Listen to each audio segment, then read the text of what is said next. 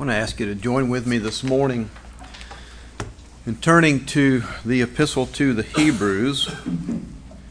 The Epistle to the Hebrews, and we're going to be in chapter 6. We are not going to be in verses 1 through 8. We are going to be in verses 6 through 12. So I hope that's not a disappointment to you because I know that people would love for me to dive into the first part of chapter 6, and I'll make a promise to you. One day I will, but not today. Follow along with me as I'm reading from Hebrews chapter 6, verses 9 through 12. This is God's word today. Though we speak in this way, yet in your case, beloved, we feel sure of better things, things that belong to salvation. For God is not unjust so as to overlook your work and the love that you have shown for His name in serving the saints, as you still do. And we desire each one of you to show the same earnestness to have the full assurance of hope until the end, so that you may not be sluggish but imitators of those who through faith and patience inherit the promises. This ends the reading of God's holy word today, and I pray that He will write its truths on our hearts. Let's ask Him to do just that. Thank you so much, Father, for your word. And how we ask you now to come, Lord, and be here in our midst and strengthen your people through your word. We thank you that you have spoken that you have revealed yourself, and if you had not, we would never know you. We thank you that you've opened our eyes to see, opened our ears to hear. Lord, you have brought us back uh, from death to life. And for that we give you thanks. And now we ask that the Spirit would come and lead us and guide us into the truth, and may we be forever changed for your sake and for your glory. We ask through Christ our Lord. Amen. If you've ever received directions about something, you know that when a person is giving you directions, once they stop talking, theoretically, that's all you need. And if you were to follow those directions, you would get wherever it was you were trying to go. The same thing with instructions about uh, building a, a fence or baking a cake, right? You get the directions, you get the instructions, you, you listen, you follow, and then after you do everything they tell you, you've arrived and you've arrived at your destination or you've got a beautiful cake or, or a, a really nice fence. For many, when they come to learn about the doctrines of grace or Calvinism, they may spend a little bit of time uh, kind of sifting through it, working through it but then eventually, hopefully, they, they come to agree. But so often they say, I've arrived. This is what I've been looking for. And unfortunately, for many, the journey just kind of stops. Well, I think we would all agree that we're all still on the journey. It doesn't stop till we get home, does it? And so, unfortunately, what I've seen along the way is I've seen people who are either arrogant because they know the truth, or people who get uh, apathetic and lazy, and they think, "Well, I've I've got you know the big stuff. I might pick up a little nugget here and there, but and now I'm just kind of on cruise. For many, uh, uh, these doctrines become a person's identity. Now, listen, we would not deny them. I just spent five weeks going through each one of them, didn't I? So, so we aren't ashamed, we don't deny, and yet that is not our identity because there's much more, isn't there? But unfortunately, there's too many people out there, and you talk with them, and, and, and every conversation goes to uh, a petal from tulip. Uh, many churches They read their text and say, okay, that's got to tie into Calvinism somehow. Let me figure out how. Well, there's so much more, right? Because we have not arrived. I think the reformers would be disappointed at some people, at some churches. I mean, there was so much more to the work that they did. I think Calvin would be shocked. I think our English Baptist forebears in the 17th century would be shocked at some churches that this is all there is. Oh, no, there was so much more. And there is still so much more. I think we would agree with the great English Baptist preacher C.H. Spurgeon, who said that Calvinism is just another word for the gospel. So we agree with that. We have looked at how these particular doctrines, the last five weeks, uh, uh, pertain to the doctrine of salvation or soteriology, but there's so much more that needs to be discussed, isn't there? I mean, everything that, that pertains to godliness is in God's Word. And so many times I think people are missing the boat in how these things apply to us.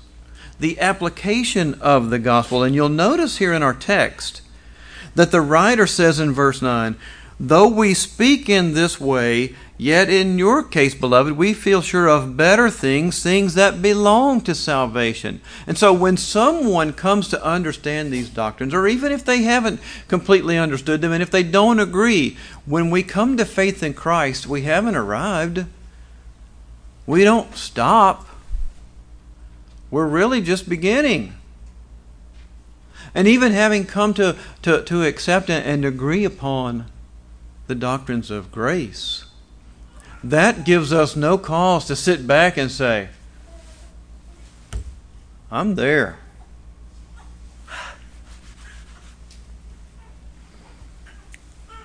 Notice what he says if you'll look back up. I didn't read this verse, but he says up in verse 1, uh, he, he's referring here to leaving the elementary doctrines of Christ to what? Go on to maturity. Go on. Keep going on. Now, I think all of you know the answer to this question. When do you get there to the point that you don't have to keep going on? You don't. Not in this life, not in this world, right? We're always going to be going on. I call this living in light of the gospel. That is, uh, theology, and in particular what we are calling the doctrines of grace, is applicable to us, is it not? It's not just stuff we know up here, and therefore we're smarter than everybody else who doesn't believe in this. We can't just click on the cruise and just okay no no no there is a there's a going on a pressing on and so the question that i have for you today is now how do we live now in light of these wonderful truths that we've been looking at for the five weeks, last five weeks, now what? Now what? Well, I want us to uh, maybe just think about what we've talked about over the last five weeks and how it is applied in our lives. What does it mean to be living in light of the gospel? Well, that's going to be our focus today. And I want to focus on three main areas of response to the gospel. And those three areas are going to be worship, fellowship, and mission. Worship, fellowship, and mission. But uh, before we begin, I want to just ask this question regarding the gospel Must we respond? Do we have to respond? Now, let me clarify this. When I say respond, I don't mean in the sense that a lot of us have maybe responded over the years to, say, an invitation at the end of a, a, sermon or an altar call at the end of a service. I don't necessarily write that off and discount it. Many of us have done that, that very thing, right? But over the years, we've talked about the, the issues with that as well. But I'm not talking about that kind of response. I'm not talking about that, that time where you walked down and made a decision. Okay? What I'm referring to is a response that is seen in our lives daily, weekly, always. We're always responding to God, aren't we? God speaks and we respond. Because unfortunately, for too many, uh, when we talk about the doctrines of grace, we really emphasize God's sovereignty in all of this, don't we? We would not deny that, but for some, that means, well, I just sit back and do nothing, right? And let me tell you, we ain't supposed to do nothing, as some folks around these parts would say. All right? We're going to be in the book of Hebrews today, and what I'm going to do is just use several verses throughout this epistle to, to make the case of, of a, a positive response to the gospel. And uh, we'll see what the writer uh, to this uh, gospel says. We, we might refer to these things that he tells us as imperatives. Imperatives. And many of you will recall that uh, time and again I have talked about the structure of uh, Scripture and, and, something that we can find in every book of Scripture, and that structure is the indicative imperative structure. Now, does everybody remember what that is? Think back to your English classes. I know those are words we don't use all the time, but what is an indicative? An indicative is just a statement, right? Randy is a preacher. I'm not saying that's a true statement. I'm just saying it's a statement. Because some people might say, eh. anyway. Now, that's what the gospel is. This is what God has done in Christ to save sinners. The Bible is filled with these wonderful truths of the gospel. But the Bible also has imperatives. Now, in light of this truth, in light of this fact, in light of this statement, now what? We respond, right?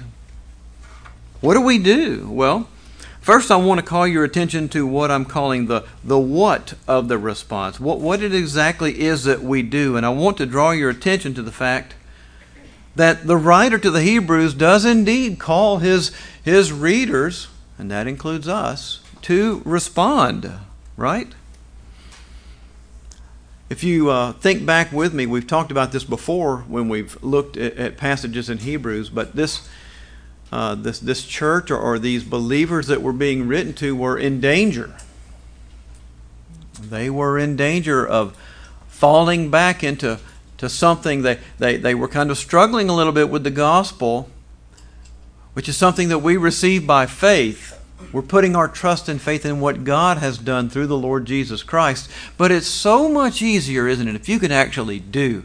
And Judaism gives you that opportunity.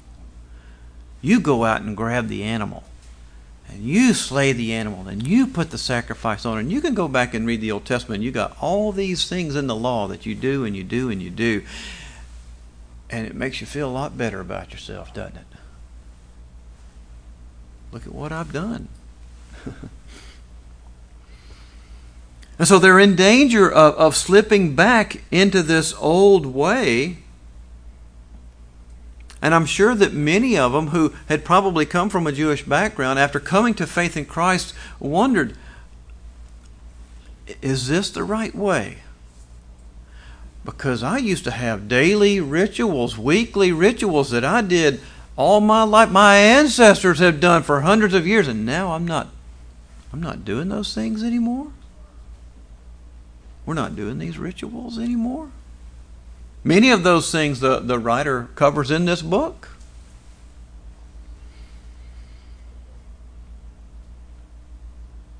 I, I want to make perfectly clear that what we're talking about, and, and I think the original audience had to understand this, and many of you today have to understand this. But what we're talking about when we're talking about doing is not contributing.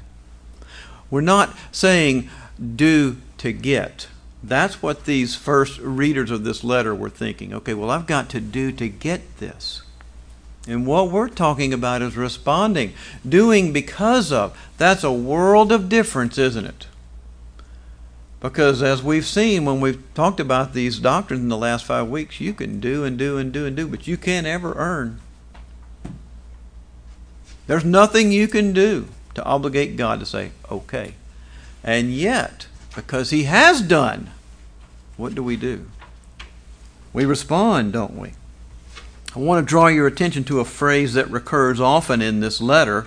It's just two words, but it pops up again and again, and it is the phrase, let us.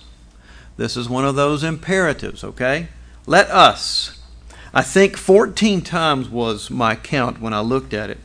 And it's a call to respond to the gospel. It's a call to live in light of the gospel. This is what it means to be a, a follower of Christ. It, it doesn't simply mean just to know, but to, to live in a way in accordance with what you know. Many people know. And listen, it's possible to know, it's possible to believe and be lost. The demons believe, right?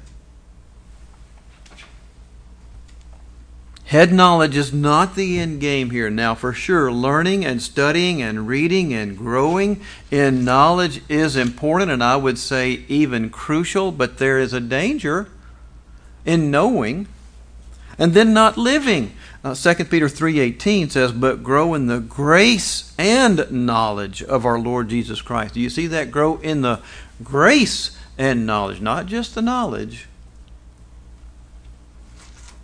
the writer to the Hebrews here in 6 1 says, Let us leave the elementary. There's a now I'm gonna you're gonna hear this a lot this morning. You're gonna hear let us, let us, let us. And so here in, in, in verse 1 of chapter 6, he says, Let us leave the elementary doctrine of Christ and go on to, to maturity. Now, uh, what does he mean by this? When he says leave, he doesn't mean forget or abandon, neglect. He, he means to move on, right? We, we learn these basic doctrines of Christ and then we continue on and, and we, we read and we study and we grow. You can't teach the same doctrine every week, preach the same sermon every week. We've got to move on. We've got to grow. And as we've seen in our example for the last five weeks, we can't preach and teach just the doctrines of grace, as, as wonderful as they are to us. But he says, go on to maturity, growth, completeness. And as I said, we don't ever stop, do we? Physically, we, we do stop growing. These kids are growing up so fast. And they'll reach a point, some of them, they'll, they'll hit six feet tall, these, these folks, these young guys, and they'll stop. And these girls, whatever the average height for a girl is, a little bit shorter, but they'll stop. But spiritually, we never stop, do we? There are many of these exhortations, these imperatives.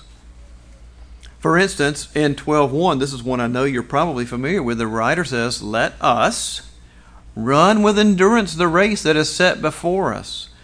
Uh, brothers and sisters, we're in a race. And it's an endurance race. It's not a sprint, right? It's a marathon. You've probably heard people talk uh, that way before about the Christian life. And what's sad is that so many think that it is a sprint. And I can't tell you how many times over the years I've seen people flame out, burn out. One minute on fire for the Lord and just doing so much and wanting to be uh, so involved and and they're running. But they haven't set a good pace. They burn out. On the other hand, sometimes I see people who are barely running or not running at all. They've gotten lazy. you notice here in our text how, how the writer deals with that. So that you may not be sluggish, he says in verse 12. Why is he giving these encouragements? Because that's, that's what we're prone to do, right? I mean, nobody really likes to work. I mean, you exert energy and you get tired and you you just don't want to do it and do it and do it and do it. But This is what we are, are doing as Christians. That we're, we're striving. He says in, in chapter 4, verse 1, here's another let us. Let us therefore strive to enter that rest, so that no one may fall by the same sort of disobedience. And so, what we see uh, throughout this letter are these encouragements, these exhortations to, to continue, to press on, to cling to, to strive, to keep running.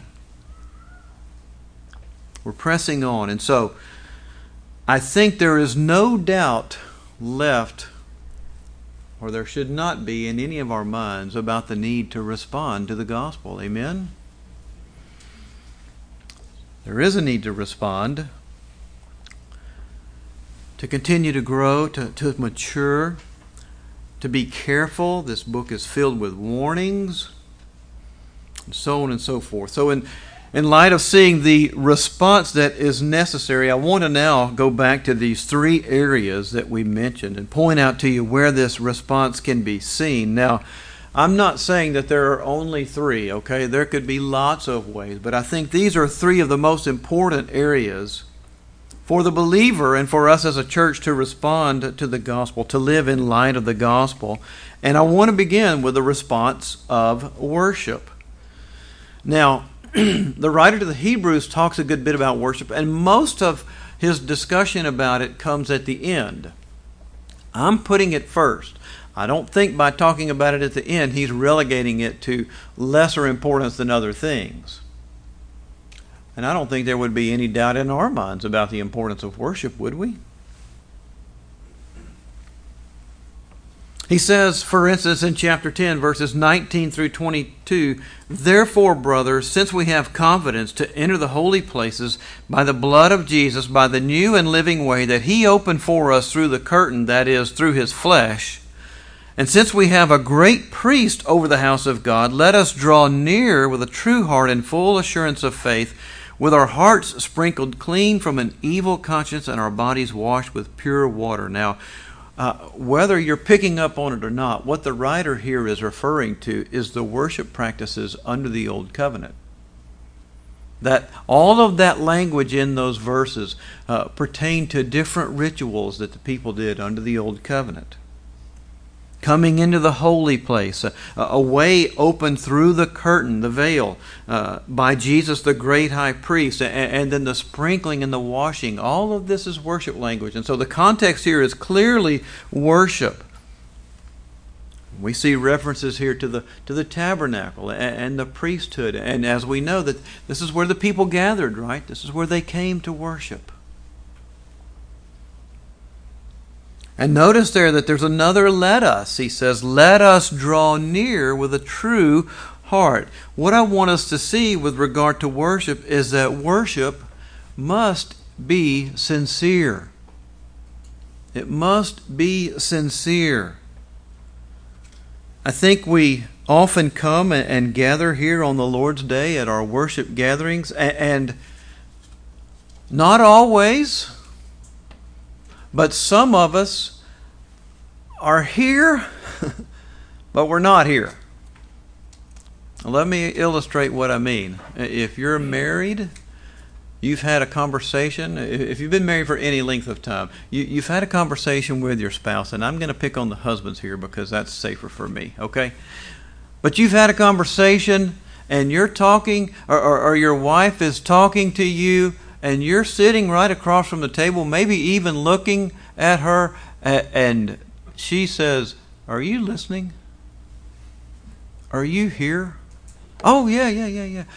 Why? She can tell that there's something at work that you're thinking about or, or whatever. It's possible to be here without being here, isn't it? And I know uh, listen, I've sat through a lot more sermons than I've preached. And it's not always easy to sit there and, and, stay completely focused. And I'm not just talking about listening to the sermon, I'm talking about our involvement in all of worship. What are we supposed to give? Well, what has God done for us? I mean, how could we not give Him anything but our best? In light of what God has done for us. we come and sometimes we, we just give half hearted worship to a God that, well, did He half heartedly save us? No, indeed. He has, as this writer uh, will say later, has, we've been saved to the uttermost, as the King James says. And so when we come together, we must come with sincerity, with, with all our hearts, true hearts, focused and awake and prepared. Do you ever, let me ask you, do you think about that? Do you prepare for worship? You know when the ancient Hebrews prepared for worship? About halfway through the day before the Sabbath. Called it the day of preparation. Halfway through, then they started shutting things down and started getting ready. So we must give our all. That there must be sincerity. And then I also want to point out to you the importance of unity. When we come together, we, we come to worship God, but our, our gatherings are so important to the body. I, have noticed recently, in light of uh, some of the restrictions that people have had to go through, how some have suddenly realized, you know what? I can worship by myself at home. I don't even have to gather with anybody else. Now, let me make something very clear. There are some who are not able to be here because of, of pre existing conditions, and we would not want anybody to, to put themselves in danger. And I'm not referring to those people, I'm talking about well abled, healthy people who can come, but who get up sometimes and say, ah, you know, if my heart's not in it, I really shouldn't go anyway, right? Wrong. you should go and you should change your heart. Why? But because worship is not just about you. Now, now, to be sure, we can have personal devotion times and worship times, and we should every day. But worship in Scripture, the, the, the corporate gathering is always emphasized more. Listen from, from Hebrews chapter 10, this time verses 24 25. And I want you to listen. We're, we're in the context of, of a worship gathering, and let us, there's another one, let us consider how to stir up one another to love and good works not neglecting to meet together as is the habit of some, but encouraging one another, and all the more as you see the day drawing near, consider how to stir one another up to love and good works. How important is that? You can't do that if you're at home by yourself, can you? I mean, I guess you could call or text. But when we gather together here in person, all of us, it's, it's real, isn't it? And when I come and gather and see you, I don't think, oh, look, we've got X number of people. I feel better. No, I see you. I see your faces. And that's an encouragement to me. Because I know we've joined together to worship. You're here to worship. That's that's good. It's an encouragement. So we respond to the gospel in corporate worship for the sake of the unity of the body. And then finally, let me point out the importance of praise in worship. That may sound like a redundant thing to say, but God deserves our praise. That is our, our thanksgiving. And I want to particularly call your attention to singing. Listen to Hebrews 13 15. Through him, that is the Lord Jesus, then let us continually offer up a sacrifice of praise. There's another let us continually offer up a sacrifice of praise to God. That is the fruit of lips that acknowledge His name. And, so, what does He mean by that? Well, I think that He's particularly drawing attention to the aspect of how we praise God, how we sing our praises to God. One, one writer puts it this way The fruit of lips is an Old Testament expression for speech to God and came to be associated with thank offerings and related songs. We don't have to wonder whether or not uh, the ancient Hebrews sang, do we? I mean, they have a songbook, an inspired songbook. And so when we come together, we, we sing, don't we? But have you rightly considered why you sing? Well, we know that we sing to God, don't we? Worship is this vertical expression, right? Our, our praises go up. But listen to this verse from Colossians 3:16. Let the word of Christ dwell in you richly, teaching and admonishing one another in all wisdom, singing psalms and hymns and spiritual songs with thankfulness in your heart to God. Notice how it, that verse points out how singing can be an encouragement to those around us. Have you ever thought about that? So let me put some of you on the spot. Some of y'all are holding back when you're singing. Listen, this is not an audition. This is not American Idol.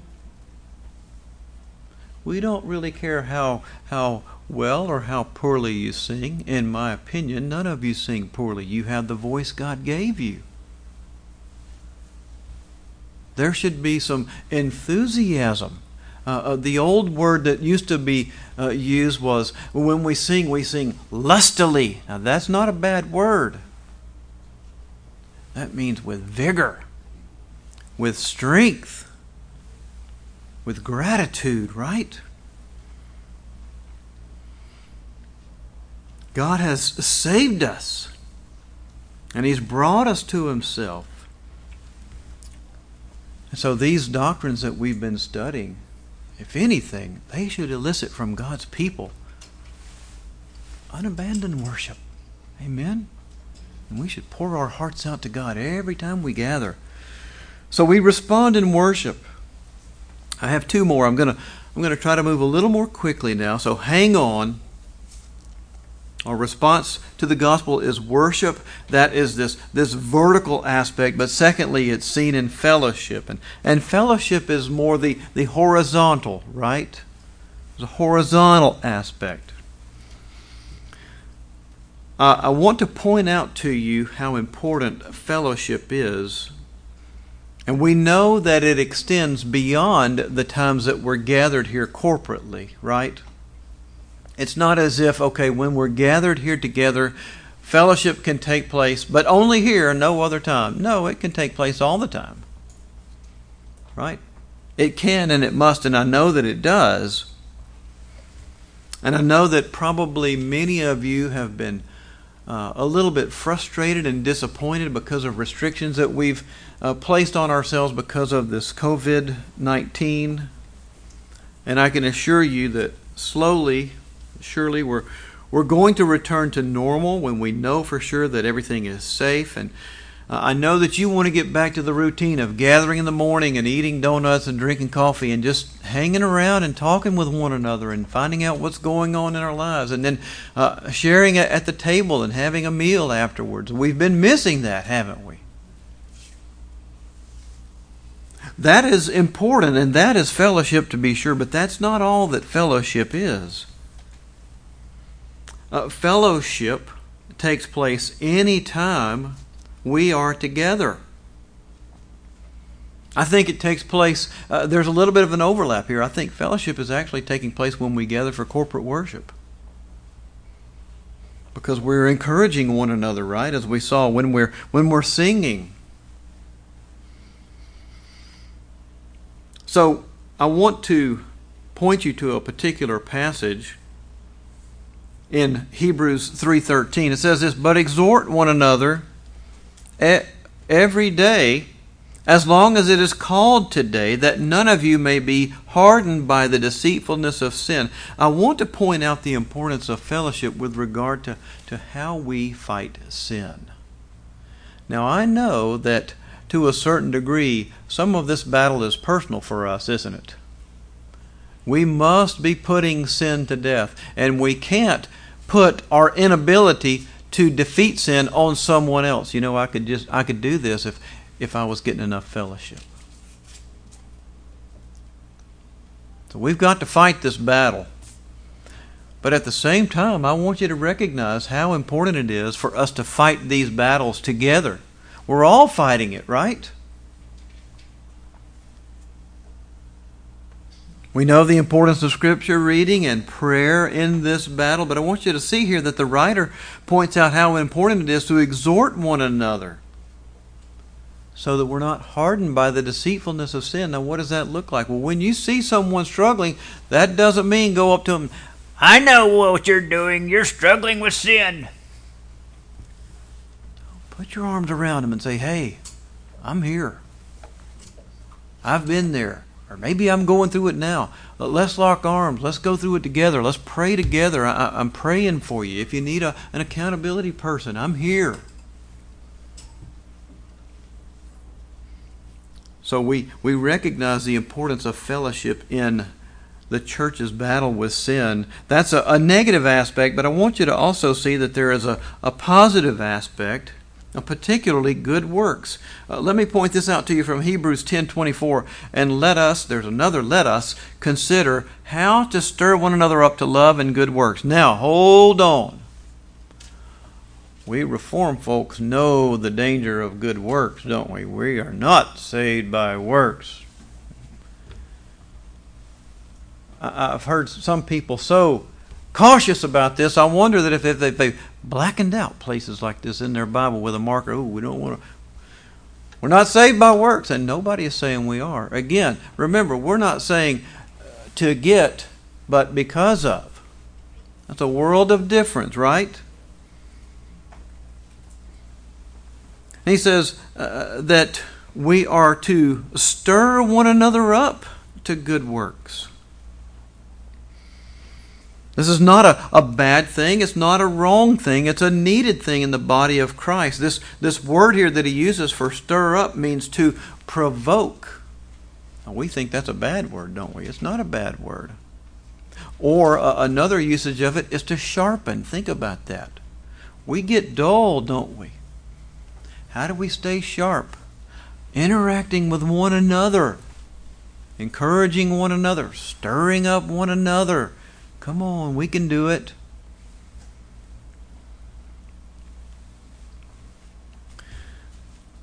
Recall a, a, previously given verse that we've looked at for the, the third point that I want us to see regarding fellowship. It's in Hebrews 10.25. It says, Not neglecting to meet together as is the habit of some, but encouraging one another, and all the more as you see the day drawing near. I want to just hone in for just a second on this word encouragement. Uh, I don't do this to boast about my Greek ability because it's very limited. Uh, some of you may be better in handling the Greek than I am, but this particular Greek word for encourage is the Greek word parakaleo. I want you to listen to that word, parakaleo. It's a it's a a compound word made up of a prefix para or para, and we use lots of words with that, like parallel. Uh, para means to come alongside. And then the second part of that word, kaleo, means what it sounds like call, to call. And so encouragement literally means to call someone alongside, to have someone there with you. And that's what this word means. To call alongside of, that's encouragement. Uh, I don't think that it necessarily means literally. Okay? Because you can be encouraged without somebody being right there beside you physically, right? I, think that there is a perfect English kind of a, a I guess a, a hipster modern phrase that we have for this. You know what I'm thinking of? I've got your back. Hey, I'm here for you. You need me, you call me. I'm there. And this is what encouragement is. And so when we come together and we, we fellowship together, this is what's happening. We're encouraging one another. You are an encouragement to me just when I see you because you're here physically. And I know that if you're not here physically with me, you're here with me spiritually. And we all have to know that we're here for one another, right? And encourage one another. Amen? Well, I want to conclude with one final aspect of the response to the gospel, living in light of the gospel, after uh, talking about worship and, and fellowship, I, fi- I want us to finally see here this morning the importance of responding in mission, the church's mission. We have talked about worship being the, the vertical aspect of our response and then fellowship being the horizontal aspect of it. But there's an aspect where we reach out beyond, and that is mission. We don't look simply to one another, but we look beyond one another. We look into the world. If one thing should come from our study of the doctrines of grace, it is that the Father will bring those He has chosen, those whom the Lord Jesus has purchased. The Spirit will most certainly call to Himself, will He not? But, how does He do that? Magic? they don't just magically come, do they? You know the verse in Romans how will they uh, come without someone preaching? How will they hear without a preacher? And that doesn't mean somebody with a title or a seminary degree. It just simply means to call out, to exclaim, to proclaim. Anybody in this room can do that. And I know many of you do. And I want to encourage you to, to be about that. Now, we know the charge, don't we? Calvinism destroys missions. Wish I had a nickel for every time I've heard it. Or maybe a dollar. That'd be better. A dollar. But we know that it's actually just the opposite, doesn't it? We know that once you understand God's sovereign work in salvation, that encourages us, that spurs us on to go. Because we know that the Lord has promised to work through the preaching of the gospel. How do we do this? How does the church accomplish this mission? Well, I want to point to you first in uh, pointing out to you the example of living by faith. Now, I don't have a particular verse that I want to read, but I just want you to think with me about Hebrews chapter 11. You all know that chapter, don't you? Most famous chapter in this book. But but how does that chapter how is it structured? How does it go? By faith Abraham, by faith Moses, by faith uh, David, and so on and so on and so on and so forth. And and the writer then makes the point at the end of that chapter. Now look, I'm not talking about just certain ones. I'm talking about many. I can't name them all. And then he says in chapter 12, we're surrounded by this cloud of what? Witnesses. And so when you and I live by faith in light of the gospel, we're a part of that cloud of witnesses.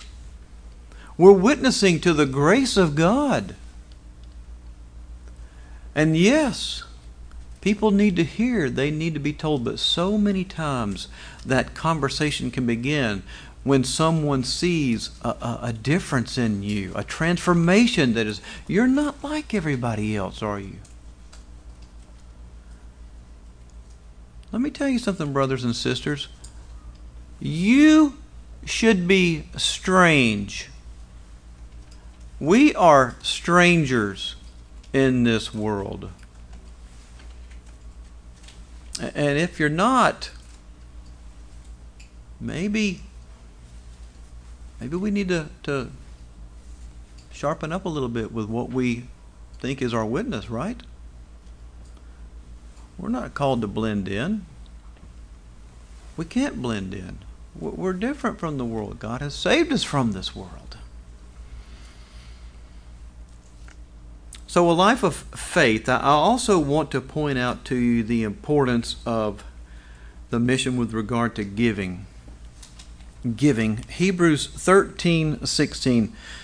Do not neglect to do good and to share what you have for such sacrifices are pleasing to God. Uh, I just want to say and commend you uh, in this regard. Your faithfulness as of late has just been uh, overwhelming to us, and we're so thankful. But as you know, uh, a good bit of what we give, we, we don't just hold on to, right? We're investing. We're, we're giving this to, to others who are taking it, using it to take the gospel to the ends of the earth. And so I want to continue to encourage you. Don't let up. Please continue to be faithful in your giving. The, these are sacrifices that are pleasing to have here, according to the writer. And, and so this must characterize us, right? It must. We, we must be sharing. And, and, and finally, a couple of verses down in Hebrews 13 18, there's one more aspect to completing the mission, and I think it's probably the most important aspect. Whether we're talking about us and how we are living by faith in light of the gospel or supporting those who have gone to, to faraway places, and that is the aspect of prayer. Hebrews 13 18 says, Pray for us for we are sure that we have a clear conscience desiring to act honorably in all things. Now, we don't know who wrote the epistle to the Hebrews, but most likely he was an apostle, which means that he was involved in mission work, probably going here and there. And so, what does he say? Pray for us. I think this is the most important aspect of mission this is the fuel for mission. Yes, it takes dollars. And we're thankful to be able to partner with faithful brothers and sisters in their mission endeavors. But I can tell you, all of them, I can tell you from my perspective as a pastor, more than money, I need prayer. Prayer is the fuel. So let's join together and earnestly continue in praying that the Lord would see fit to work through His church to accomplish this mission that He is using through us, in spite of us. Amen. Let's pray together. Father, we're so thankful for your word. We're thankful to be encouraged and to be challenged. We're thankful that you alone can speak into our hearts, and so we pray that you will. And Father, everyone who is here in attendance today, who has been listening, Lord, you know what is needed. You alone are the one who knows. And so, whatever it is, Father, I pray that you would speak now. We pray that you would strengthen your church. We pray that you would use us. We ask, Lord, that in everything you be honored and glorified. Through Christ our Lord we ask. Amen.